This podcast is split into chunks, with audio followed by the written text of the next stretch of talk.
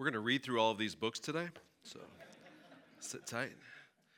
Uh, I want to say a couple of things real quick. I don't think this is going to hold, but uh, so draw your attention to these for a moment. They'll, they'll be there.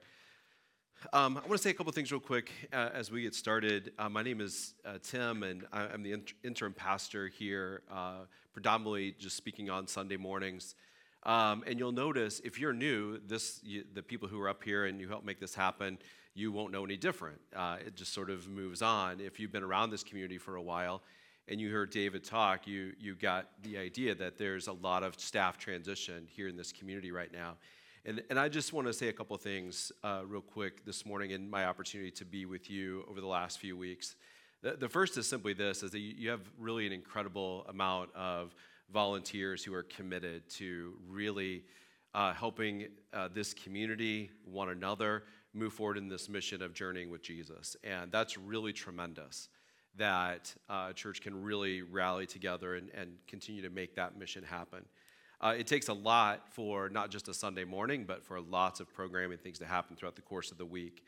And the church is at its best when we are doing that uh, hand in hand together. So, uh, my first observation is simply to say thank you for all that you do uh, to help one another in this journey with Jesus.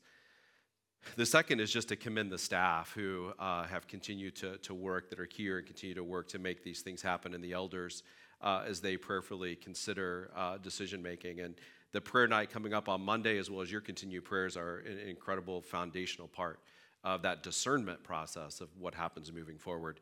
Um, as you know, in all of your life, you can make any decision you want, and you can uh, simply wake up in the morning and have whatever cereal you want. And, and at the end of the day, it might make you sick, it might not.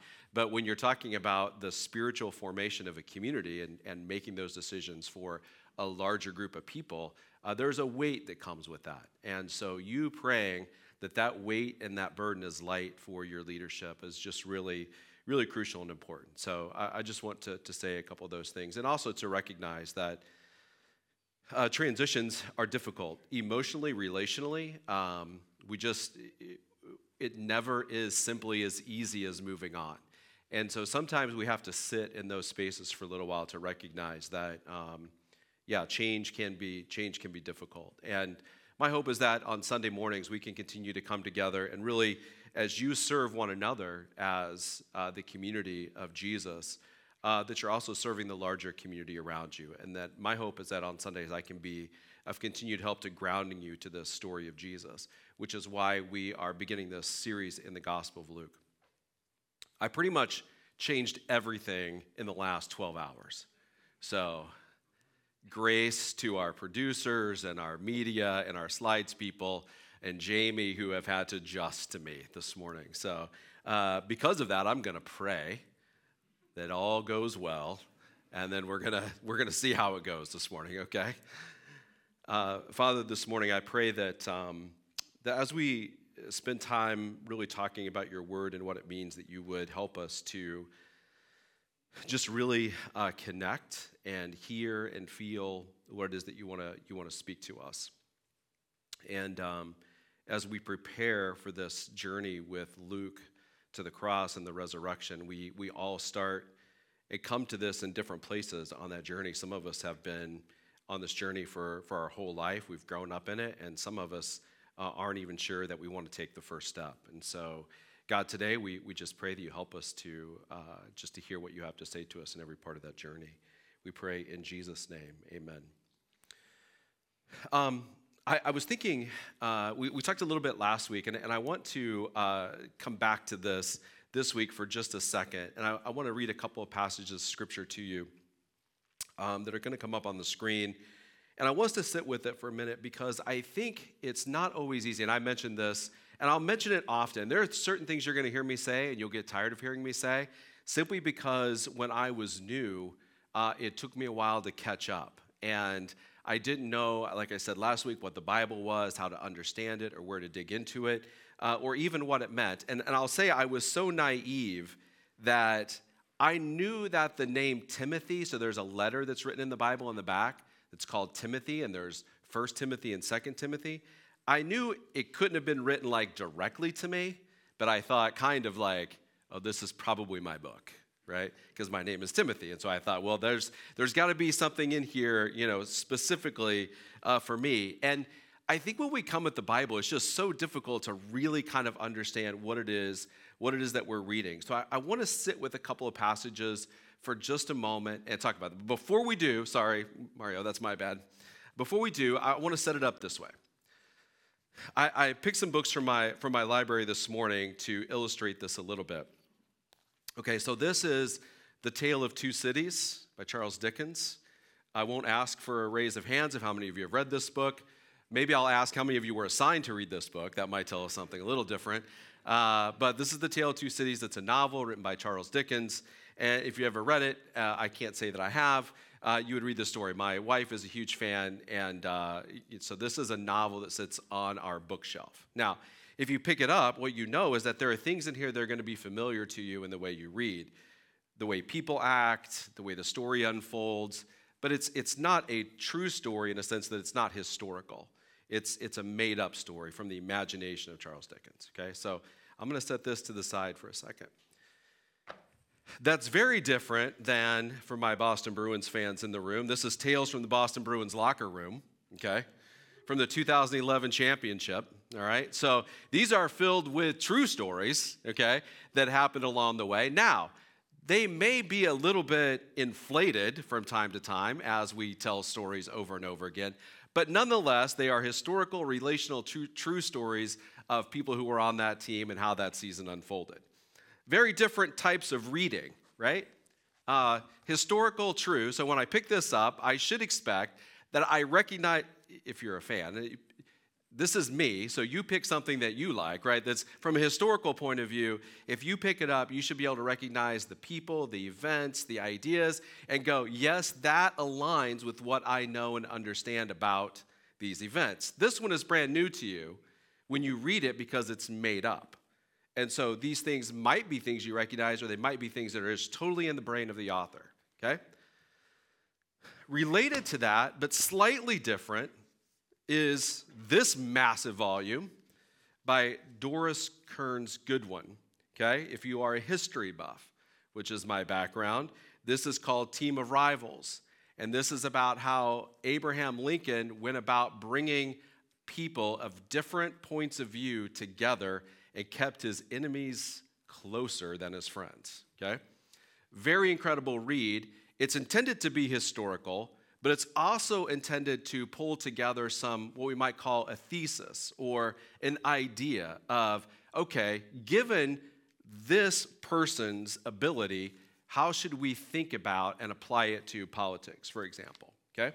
So, slightly different, very different than picking up this book right here, which is a book of poetry by my great great uncle, Oral Hawkins. Okay? And I, I would love to read you some of these because it's hilarious. My board director is a guy named Rick, and Rick likes to say if God can take a dumb farm kid from Missouri and plant a campus ministry in Boston, then God could do anything. Okay? He's speaking of me. But, and my, my uncle, my great uncle, was a teacher, and he wrote books of poetry. They're very simple, rule books of poetry or letters of poetry. But that's very different than picking up Team of Rivals. So when I read this, I'm not looking for leadership anecdotes. I'm, I'm letting the words sit with me and I'm letting them. I'm letting them create stories and visuals in my head, right? It's very different than reading Doris Kearns Goodwin. Uh, finally, uh, the last two things I wanted to share with you. Uh, I've been doing, we bought a house in the summer, so we've been doing some planning for preparing to put a deck on our third floor. So I need to know the plans, right? These have detailed plans for a dummy like me that I can go step one, step two, step three. Here are the tools I need. That's also a very different kind of book than anything else that I've ever that I've, I've showed you previously. The last thing is this: I had a leak in my boiler. Okay, it's not good to go downstairs to your basement and see water sitting there. Turns out it wasn't the boiler; it was the diffuser. And I had to pick this out of the, the plastic and read through how to fix it. Very specific. Now, these two are similar, right? But I could read this all day long and never know how to fix my boiler. Vice versa, I could read this all day long and never know the plans and the tools I need to build a deck. They have similarities, but this one is very specific to what I have and what I need in the moment. When we pick up this book right here, the question I want you to sit with over the course of this entire series through Luke is how do, what do you expect when you pick this book up? What is your expectation? And when I say pick this book up, that's metaphorical. Some of you may have one of these physically in your hand. I think the church has books. If you prefer to have a book, uh, we can get you a physical book to take with you and read. Some of you may do it electronically, either on your phone or on your computer. But this is something we read. But the question is what is the expectation that you come at it with? What do you expect to see? Is it, is it like the book of poetry? Is it like the team of rivals? Is it like my boiler instructions? Like what? What are you? Because how you ex, or what you're expecting when you open this book will, will go a long way in what you actually read and take in. And so I want to talk here at the beginning about a couple of verses about our expectation before we get into Luke a little bit, okay? So today is going to be cut into two parts, this week and next week. And this week is predominantly going to be about how we read Luke. If you are on the email thread, there was a reading plan that went out, and I want to encourage you to read Luke through this series as we head into Easter in April. And part of that is going to be foundational today to say, okay, how do we pick it up and read it? What are we, what are we looking for? So now, Mario, you can uh, bring one of those verses up for me. This is one of those verses I thought was directed at me in the, Paul's second letter to Timothy. Paul is speaking about Scripture. And when Paul speaks about Scripture, he's particularly speaking about the Old Testament, the, the first two thirds of the Bible, the story that it's all set up in. And Paul says, All Scripture is God breathed and is useful for teaching, rebuking, correcting, and training in righteousness. All scripture is God breathed. Now, I want to write a couple things on this paper, okay? If I write that, somebody tell me what that symbol is. Pi, okay? How do you know this symbol is pi? Somebody told you, right? Yeah, I learned it somewhere. I don't know how I know now, but somebody told me at some point along the way. What what language is that from? It's not English, so what language is it from? It's Greek. That is correct. So, this word, all scripture is God breathed. Okay? I'm going to try to write this fairly big. Okay? Okay, is this, um, oh shoot, I'm going to start here. Okay, is begins like this in our English, so in Greek, this is Greek, so I'm, you're learning Greek this morning, so I'm going to walk you through, okay, real quick. This is P for well, our letter P. This is a V, but in the Greek it's an N, so it's like PN, okay? This looks like a an E, yep, and this looks like a U, very good. So we get this beginning of this is where you would see something like the word pneumonia, right? or you can use any other kind of word that begins with P N E U. And what is pneumonia?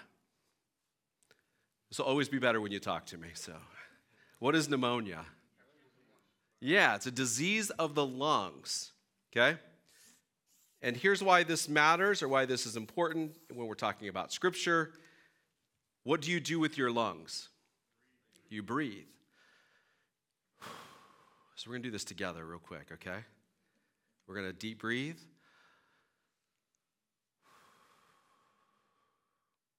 This is the breath of life. The, there's nothing more miraculous. You did something just then, you do countless times a day, that is the miraculous breath of life. Paul says that all scripture that God breathes life through it. It is God breathed. Songs we sang today talk about God creating. And when God created, created mankind out of the dust of the earth. And if you don't know the story, then God breathed life into mankind. It's really quite an amazing thing. Sometimes I think we pick this book up and we think we're trying to we're trying to dissect it and read it, remember it, be informed about something, but we're really allowing God to breathe life to our soul. Okay? That's sort of point one. Next verse, Mario. The Hebrew writer, some think it's Paul, says this For the word of God is alive and active. Some translations have it living and active. Okay? We're going to talk about one other word. Jamie, I'm going to try to put this where you don't have to trip on it somewhere, somehow, or somebody will grab it, I hope. So, the Hebrew writer says, For the word of God is alive or living and active, sharper than any double edged sword. Keep going. It penetrates, even dividing the soul and the spirit. It divides the soul. Now, think about this. The word of God is able to separate the soul and the spirit, the joints and the marrow. It judges the thoughts and the attitudes of the heart. This word living and active, okay? Somebody tell me that letter. You guys are amazing, okay? How about this letter in Greek? it's an alpha, okay? It's an alpha, and it's like our A. This one's gonna be easy. Oh, yeah, omega. And this word, okay, is zao. Now, if you study, oh gosh, that's not a good Z. If you study zoology, what do you study? Study living things. What do you think the word zao means? Living, right? This is the translation. It's living and active. Now, I want you to put these two verses together for a second when you think about what you're picking up when you read the Bible. Paul says that the, the scriptures are what? God breathed. And the second one, he says that they are alive. The scripture is alive. Do you ever pick up the Bible and go, wow, that was amazing? I bet not. I bet not very often. I bet you pick it up sometimes and go, I'm, I really need something to put me to sleep tonight. Sometimes that's how we read Scripture.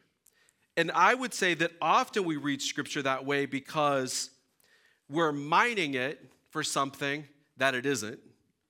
We're trying to solve a problem. And so we're, we're digging all the way through here, trying to find a solution to a problem that exists. And instead, we read a poem and we go, I have no idea what to do with that. No idea. And what we fail to remember, recognize, understand, or really focus on in the church is this the scriptures are meant to animate, to bring alive you and this community, us together. It's living and active, it penetrates, it breathes life into us. We don't read it. Well, let's talk about that for a second. As we get into Luke, I'm going to pause for a second because I need to catch up with my notes, okay? Uh, let me add one other thought here. One of the other gospel writers, John, begins his gospel this way He says, In the beginning was the Word, and the Word was God. That word, when he begins it, again, this one more thing, okay? When he does that, he uses a word called logos. Like that. Okay? That's the translation, that's the Greek word logos, which means word. But in Greek, it wasn't just like the words that you write, it was like the essence of a thing. Its very essence is the logos, okay? So John describes Jesus this way In the beginning was the very essence of God, the very essence of his presence dwelt among us, was made flesh and dwelt among us. So here's what I want you to kind of put together Jesus is the Word. God breathes life into mankind. Jesus is the Word made flesh that dwells among us. He is alive in these words and pages and stories. And it's intended to bring us to life. It's not intended to, to give us information. It's informative, but it's not its purpose. And it's certainly, we're going to talk about this more in just a little bit, but it's certainly not intended for us to weaponize against others. Using it as a weapon is not life giving, it is intended to be read to bring life to this community and to our life. So, again, I apologize in kind of coming back to my notes here, but I, I want to say a couple of things. Jamie, can you come up and help me real quick? I think we've got time to kind of finish with this illustration. We read the Bible this way, okay? And I want to just kind of give you some, some groundwork, and then Jamie's going to help me with an illustration here. We read the Bible as one story from beginning to end. And that story is the story of God making the world right. Okay? The story of God making the world right. So when we read Luke, we're, we're jumping into that story from Genesis to Revelation of God making the world right. When we read it, we read it as our story, not someone else's story, it's our story. We read it not to inform us or to weaponize it, but to be transformed by it. We read it to be transformed by it. And I, this is one of the most important things I say to, to our staff all the time. You have to let the Bible breathe. Let the Bible breathe. We tend to read it and go, okay, now I'm going to do that today. It's like a New Year's resolution. Oh, now I'm going to be better at this. Ah, no. Maybe, maybe that is what's going to happen, but we've got to we've got to sit and listen read it again and again. I, I was on a sabbatical in 2015, and I read one verse every day for six months. That, that was the first time I ever let the Bible really breathe. It just, it transformed me in that time. We read it alone and in community. One of the things you'll hear me say a lot as well, and I, I want you to sit here with us for a second.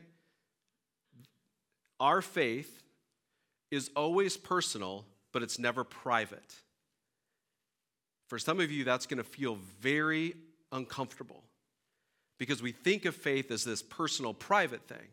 And it is personal, but everything that happens when our life is transformed by this thing that's living and active and breathing life into us encounters the world, lives out in the world. Our relationships, how we treat others, what we do, and injustice. It it will work itself out in the community around us. So we read the Bible, and sorry, Jamie, I'm, I'm going to get there. okay, so we read the Bible both alone and in community. You realize, right, that the printing press was only invented in the late 1400s, which meant then we could mass produce literature, pieces of work, like on paper or, um, you know, whatever it was that they printed on in the printing press which meant for 1,500 years, and actually thousands of years before that, this book was read in community because a community might only have one copy. And the only way you could take it with you was to memorize it and let it sit with you. It was always read in community. When Jesus goes to the temple, which we'll read about later in Luke, he goes there and they read the scriptures in the synagogue, in the community.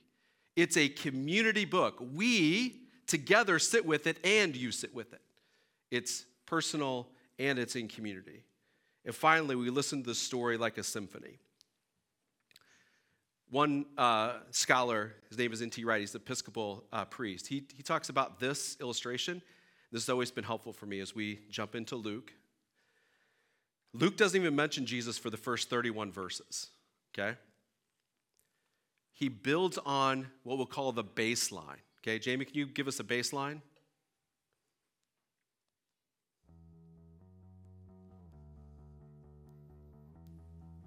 This is the baseline, okay?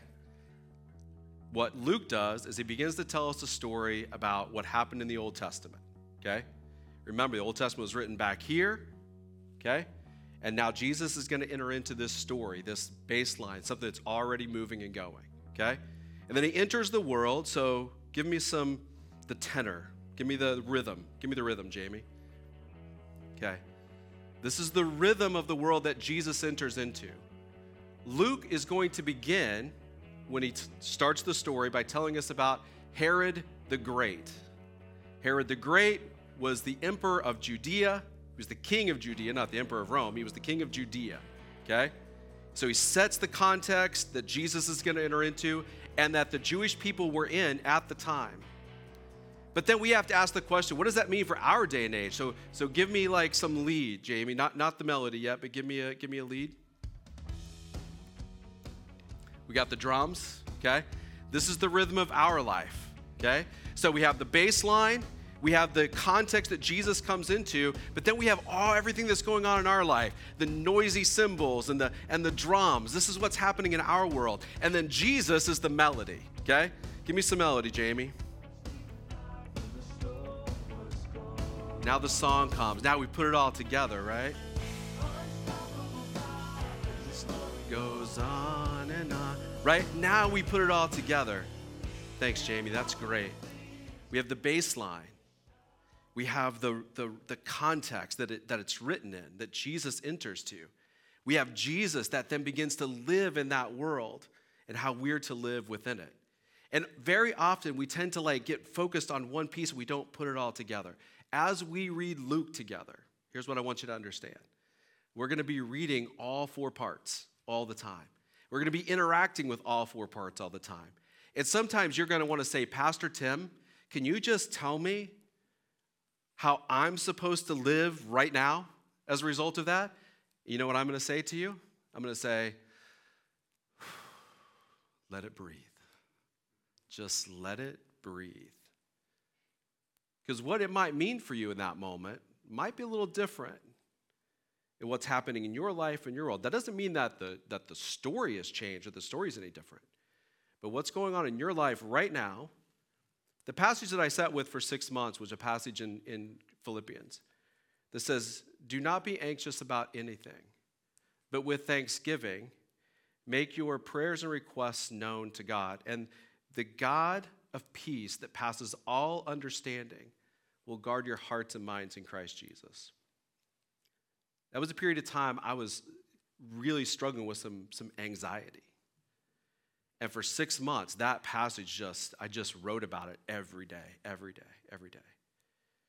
But what I, what I heard in that verse, the first day I listened to it, and the last day I listened to it were very different things because my life had changed. Things were changing around me. The Word of God is living and active, it breathes life into you. Do it with me one more time. Deep breath. Let it out. That's how I want us to read Luke together in community. I'm going to stop there, okay? Actually, you know what? Why don't you stand with me? And we're going to read Luke, the very first chapter.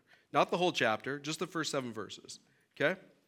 Let's finish by letting this breathe into our life.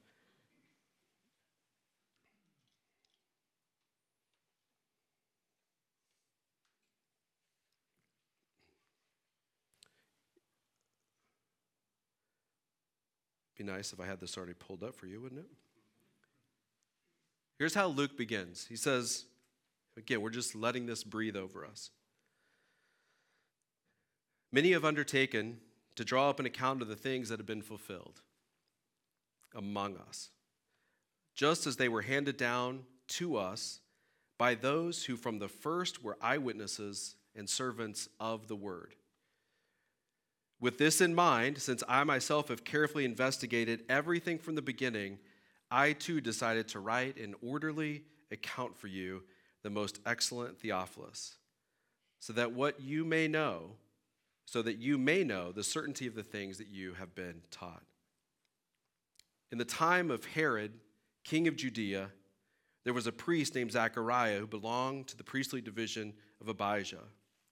His wife Elizabeth was also a descendant of Aaron. Both of them were righteous in the sight of God, observing the Lord's commands and decrees blamelessly. But they were children because Elizabeth, but they were childless because Elizabeth was not able to conceive, and they were both very old. Once when Zechariah's division was on duty, and he was serving as a priest before the Lord, according to the custom of the priesthood, to go into the temple uh, of the Lord and burn incense. And when the time for the burning of the incense came, all the assembled worshippers were praying outside. Then an angel of the Lord appeared to him, standing at the right side of the altar of incense. When Zechariah saw him, he was startled, and he was gripped with fear. Do not be afraid, Zechariah, your prayer has been heard. Your wife Elizabeth will bear a son, and you are to call him John. And he will be a joy and a delight to you. Many will rejoice because of his birth for he will be great in the sight of the Lord. He is never to take wine or other fermented drink, and he will be filled with the Holy Spirit even before he is born. He will bring back many of the people of Israel to their Lord God.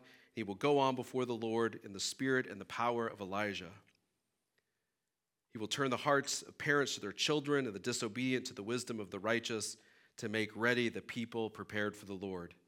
Zechariah asked the angel, how can I be sure of this? I'm an old man, and my wife is along in years.